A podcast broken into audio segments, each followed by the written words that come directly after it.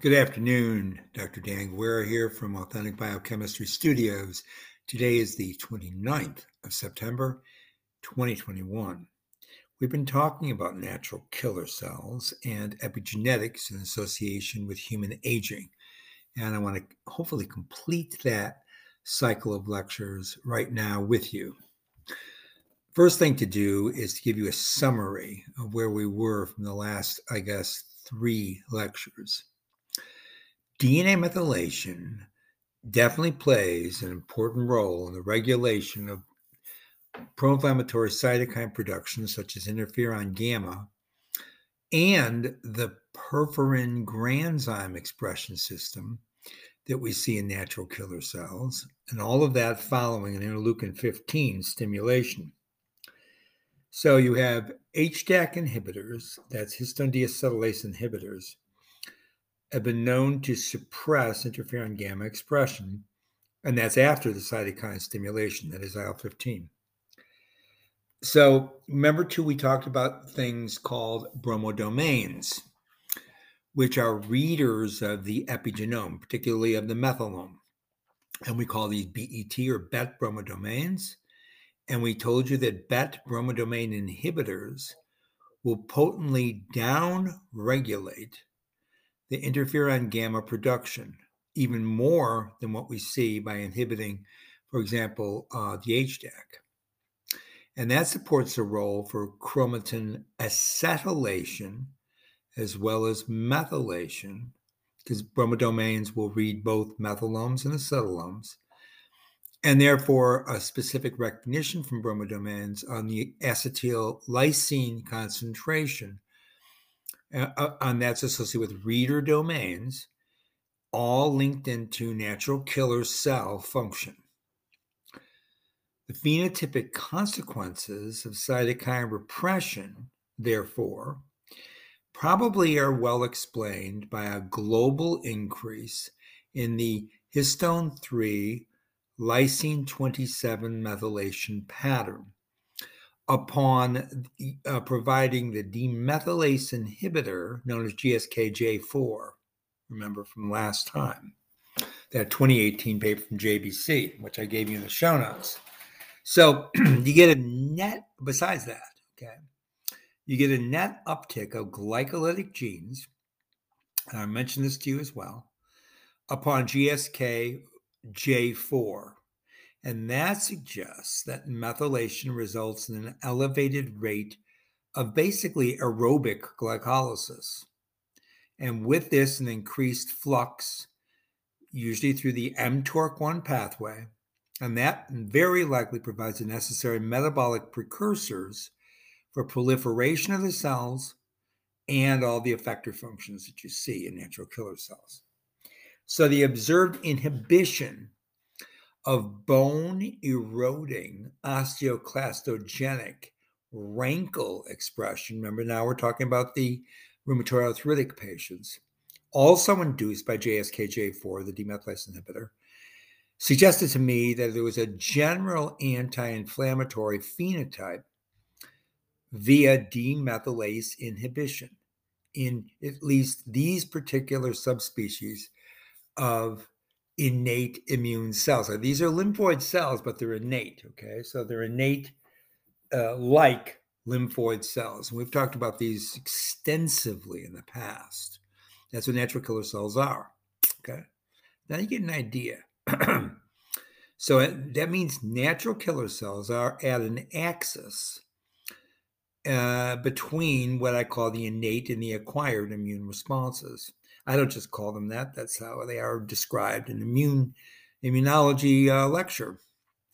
And so, because of that, they can transduce a global mobile signaling pattern of activity via the dia event ontological pathways involving epigenetics, genetics, and the environment, particularly a pro inflammatory environment or an anti inflammatory environment, thus reprogramming cellular fate. Okay. So that's basically where we are in this discussion. That's where we stopped last time, right? Okay. So I've got more to say about this. What do you think the verifying literature would require for us to understand this better when we think about all of the uh, immunoepigenetic tailoring of the individual immune cellular events? What else do we need to know? So, this is why you listen to Authentic Biochemistry. I've been talking to you about epigenetic patterning and a particular type of immune cell called natural killer.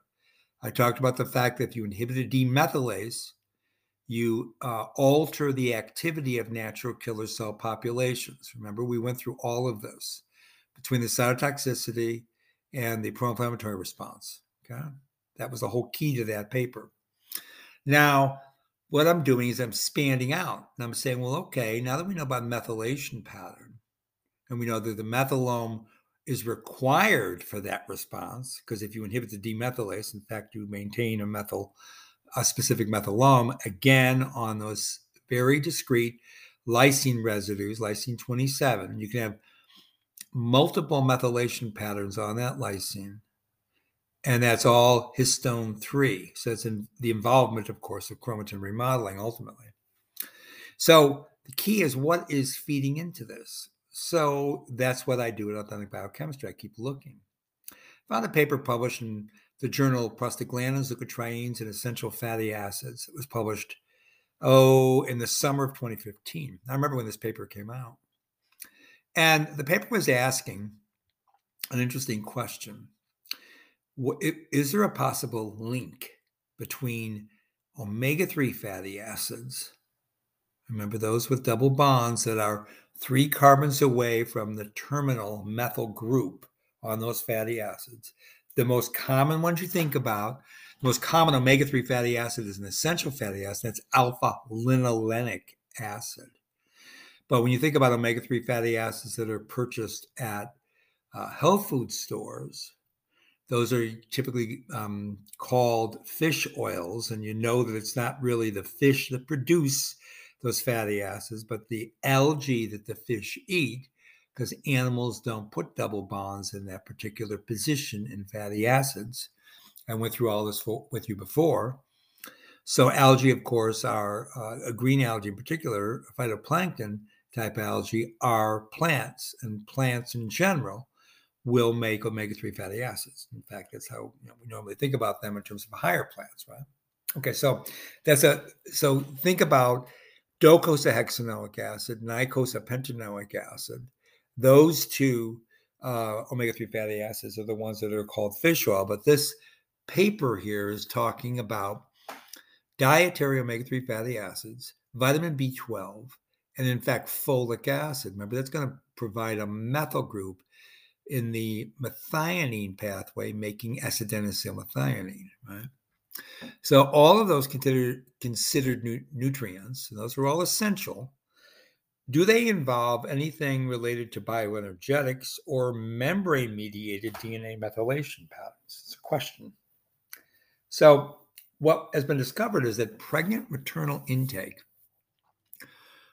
and metabolism of, of those three nutrients, omega 3 fatty acids, B12, and folic acid, uh, and the association with fetal lipid metabolism has suggested that the maternal omega 3 fatty acids and B12 have an effect on an enzyme known as phosphatidylethanolamine N methyltransferase. Now, that PE N methyltransferase will obviously make phosphatidylcholine because phosphatidylcholine is trimethylated ethanolamine, right? Okay. So, it looks like the pregnant maternal intake metabolism of those nutrients in associated with fetal metabolism is linked to phosphatidylethanolamine and methyltransferase activity and, and peroxisome proliferator activator receptor, PPAR, adiponectin, which is an adipokine, and the epigenetic processes that we just were describing, chromatin methylation. Oh, yes. And indeed, here's the linkage. AMP kinase, adenylyl monophosphate kinase, AMP kinase, remember that? Very important intermediate uh, in signaling pathway that's a kinase related to um, a decrease in effective concentrations of ATP. So the cell is being signaled to make more ATP. Okay. So AMP kinase, it's, it's a kinase, can phosphorylate the enzyme DNA methyltransferase 1, DNMT1. Of course, phosphorylation of DNMT1 by AMP kinase decreases the methylation of promoters by several uh, orders of magnitude for certain specific mitochondrial biogenesis transcription factors. Okay. Now, if you decrease the methylation of promoters for these mitochondrial biogenesis transcription factors, you might ask, which direction does that run into? Actually, what that will do, because the AMP kinase is, is the kinase phosphorylating DNMT1, and that's how you get the decrease in methylation, it's going to actually enhance mitochondrial biogenesis because it's going to allow for transcription factors to be expressed, again, at the chromatin remodeling level. And all that was published in the International Journal of Biological Sciences, again in 2015. So two papers we're talking, I'm combining here. So AdoMet, as I've been mentioning, acetylcysteine is the methylation source that can be diverted now for phosphatidylcholine biosynthesis. I just explained it to you with the uh, prostaglandin essential fatty acids paper. Uh, and of course, you make PC from PE uh, via that enzyme, the N-methyltransferase. And so that's going to alter, because know, you're going to make more PC. But what is that going to do to the membrane? It's going to alter membrane biophysical conditions. It's going to change the fluidity and the uh, presentation of receptors within those membranes. So many, many, many membrane biophysical and biochemical predicates are going to be changed. And that includes those associated with mitochondria, peroxisomes, and of course the plasma membrane. So the competition for acetylcysteine between membrane retailoring and DNA histone methylation would affect the epigenome of immune cells. You understand.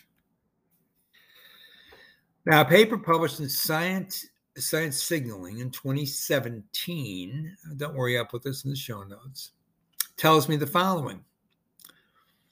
Adenosine monophosphate activated protein kinase, the AMP kinase I just mentioned to you, of course, is one of the regulators for cellular energy homeostasis. And it conducts this particular event by controlling the phosphorylation state of multiple different proteins, including some of which are uh, enzymes involved in metabolism, enzymes in, and proteins involved in nutrient transport, as well as transcription factors, like the one I was just telling you about. Transcription factors for specifically nuclear genes. Remember, we're talking mitochondria biogenesis, but the genes responsible for mitochondrial biogenesis are by and large, of course, in the nucleus. So those nuclear genes are going to be involved in mitochondrial biogenesis, and of course, ultimately uh, function. So this particular paper looked at AMP kinase mediated induction of gene expression. And what they found was that there was a consensus phosphorylation in three proteins via AMP kinase. And there were all three of them were involved in nucleosomal remodeling. Okay, remember the nucleosome is going to be impacted, right, by this histone modification, that's methylation, and the DNA methylation. So you've got DNA methyltransferase 1, you've got retinoblastoma binding protein 7, that's RBP7, and you have the histone acetyltransferase 1 or HAT1. Now, you already know that DNMT1 mediates DNA methylation.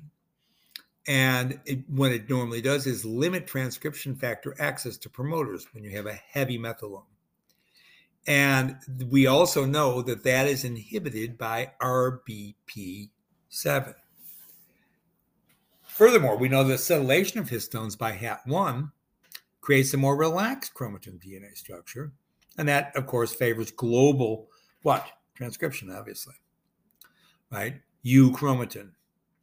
So, AMP kinase mediated phosphorylation therefore results in, from subsequent to understanding of this paper that was published in 2017, uh, and the activation of HAT1 and the inhibition of the methyltransferase. is obviously going to promote transcription. So for DNMT1, the inhibition was both a direct effect of the kinase, of the AMP kinase, because you get an increased interaction with that protein it inhibits, and that's the RBP7. Inhibits the methyltransferase. So the study was done in human umbilical vein cells. Remember, we're talking this whole process of maternal and um, uh, developing infant in the uh, uterus interactions on dietary alterations, right? So these studies were done in human umbilical vein cells, and it was discovered that pharmacological AMP kinase activation, or, okay, so AMP kinase activation, or another way of doing the same event is by what is known as a pulsatile shear stress, which is going to alter membrane fluidity, among other things, and also cellular fate, right? And it will trigger nucleosomal remodeling because of the stress, and it'll basically cause a decrease in cytosine, that's carbon 5 cytosine methylation in CPG islands. That will lead to an increased expression of nuclear genes encoding factors involved in mitochondrial biogenesis and function. Which ones? The ones I mentioned a while back peroxisome proliferator activated receptor gamma and peroxisome proliferator activated receptor gamma coactivator 1 alpha. That's PGC1 alpha. Also, something called transcription factor A or TFAM, and the uncoupling proteins 2 and 3, UCP2 and 3. Now, those are going to be involved in mitoc- um, a, a disruption of mitochondrial respiration. So, you have similar effects seen in the aorta. Now, this is in a mouse model given pharmacological AMP kinase activation. So, it's showing you it's more than one cellular system. And all of these effects required a specific AMP kinase called AMP kinase 2 alpha. Okay? because there's multiple isoforms of that enzyme. So in the end, the results suggest that AMP kinase mediates mitochondrial gene expression via nucleosomal remodeling, and this is associated with membrane biophysical changes. So AMP kinase promotes mitochondrial biogenesis, therefore, and function, ultimately its activity, the, of the mitochondria, making more ATP ultimately through the electron transport chain oxidative phosphorylation. And it does so by phosphorylating the epigenetic factors DNMT1, the RBPP7, which it works to, to, degrade the activity of the methyltransferase, and then the HAT1 activating it. Okay, so I got that off net science signaling paper uh, published in 2017. So let's go a little bit deeper here. A paper published in the Biochemistry and Chemical Biology and Structural Biology and Molecular Biophysics Journal this is an E Life Sciences journal. This was published just in 2018, March 2018, so three years ago plus. Tells me that acyl chain asymmetry and polyunsaturation of brain phospholipid facilitates membrane vesiculation, but does not increase leakage because sometimes you get that with acyl chain asymmetry. So, what does this paper say? It says that phospholipids with two polyunsaturated fatty acids make membranes prone to vesiculation, and that means that they are highly permeable. An asymmetric SN1 saturated SN2 polyunsaturated phospholipid gives you a trade off here because you get different efficiencies for membrane vesiculation and yet low membrane permeability. So you have biochemistry affecting essentially a biophysical phenomena, of course. So when you incorporate into phospholipids docosahexaenoic acid, DHA, of course, it's omega 3, it will make membranes more deformable than if you in, introduce arachidonic acid, which is 20 colon 4, and that's an omega 6.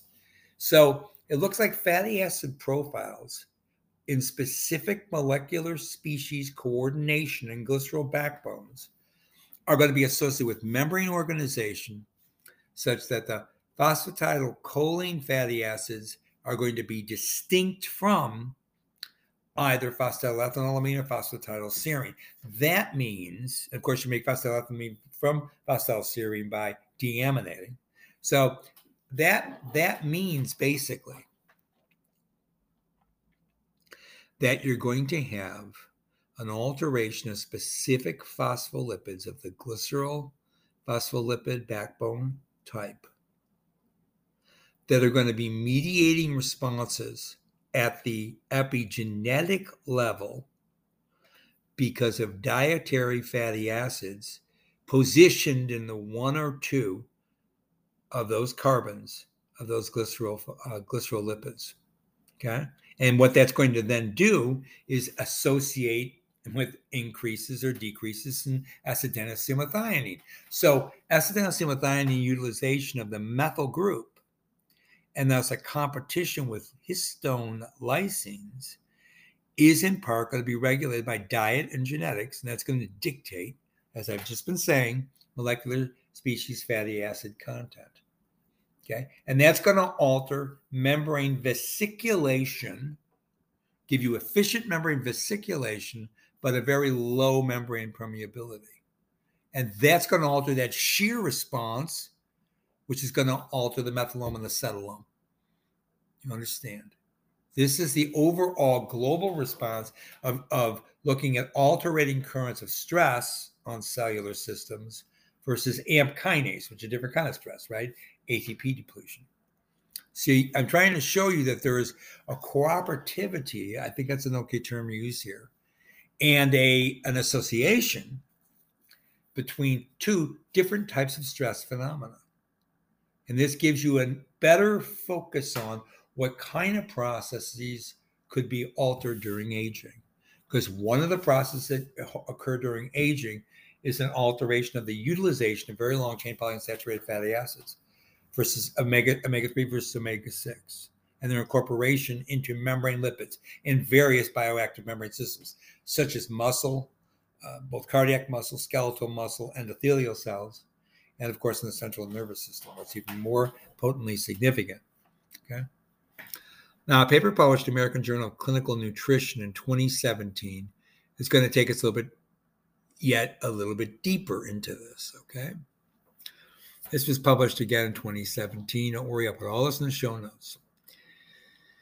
At six months, okay, the N minus three, that's omega 3 fatty acid, fatty acid display, uh, group displays a marked increase in DHA and EPA plasma concentrations. Okay. And this is linked to about a 2.5 to 3.5 increase, fold increase, fold increase, as well as a decrease at the same time, methylation of two of the four potential CPG sites that were studied here. Now we're looking at DNA methylation in serum leukocytes. And this is omega 3 fatty acid study. Okay, so we're looking at DNA methylation patterns now back in innate immune cells. So you get a hypomethylation in CPG2 and CPG4 sites, those two out of the four. And that shows a reverse correlation or an anti correlation to changes in plasma eicosapentaenoic acid concentration, but does not affect DHA. Now, this is curious if you know the biosynthesis of DHA from EPA. I do. And you have to elongate all the way out to 24 then you put in the last double bond, and then you cut back to uh, to C uh, twenty to make to make the EPA. That's how DHA is synthesized from EPA, and then EPA from DHA. And so there's a storehouse of DHA concentration. So there's a ratio of EPA to DHA. Those two very low chain polyunsaturated fatty acids omega 3 series. So supplementation with omega 3 fatty acids for six months therefore, what they found, linking these two aspects here, right, associates with a global DNA hypomethylation in peripheral blood leukocytes and PBLs. And so this is a very curious thing. So, given what we learned from that 2018 JBC paper, what I just mentioned to you, it could suggest that omega 3 fatty acids might induce inflammatory versus cytotoxic functions in circulating natural killer cells. Now, see, now this is very curious, right? So, if you have high levels of omega 3 fatty acids, it's actually going to induce inflammatory versus cytotoxic events. And we know that you get an increase in inflammatory responses and a decrease in cytotoxic events because of the alteration of the natural killer cell subpopulations as you age. Now, does that sound like a contradiction when I tell you that omega 3 fatty acid production becomes more limiting as you age? No, because the placement of these omega 3 fatty acids and specific membrane phospholipids is the key feature here, and not the overall concentration of these fatty acids, free fatty acids, or as acyl CoAs more likely, that you find in the blood. So it's a tissue specificity, you see. That's why there's such high concentrations of omega 3 in those bioactive membranes. Right? And here, what we're telling you is that omega 3 fatty acids are going to be inducing an inflammatory response when they are settled in those membrane lipids for a long period of time. And then the aging human, if you increase the inflammatory response in natural killer cells at the expense of cytotoxic activity, because you're changing from the um, CD56 bright to the CD56 dim subclass, right, the natural killer cell, what are you going to end up with? You're going to end up with more inflammation. I told you the more inflammation is a hallmark of the aging cell because that can induce then senescence or possibly even necroptosis or ferroptosis, which will then induce an inflammatory response. Okay? So you're getting some key features here that you wouldn't normally uh, obtain um, uh, from just reading a couple of papers, right? So, real quick, a dialectical conclusion here. This is combining a couple of papers, and I'll t- put them in show notes. One is the Journal of Biomedical Biotechnology, and the other one is in a journal called Blood. Remember that natural killer cells are an element of the innate immune response, even though they're lymphocytes. And we also explained to you, I think, very well that they are under epigenetic reprogramming. And that natural killer cells are basically a very important, vital source of offense against infection and tumors, not defense, but offense is how the natural killer cells function after all, they're killers. They function as all immune cells, though. They go through cell surface receptor recognition.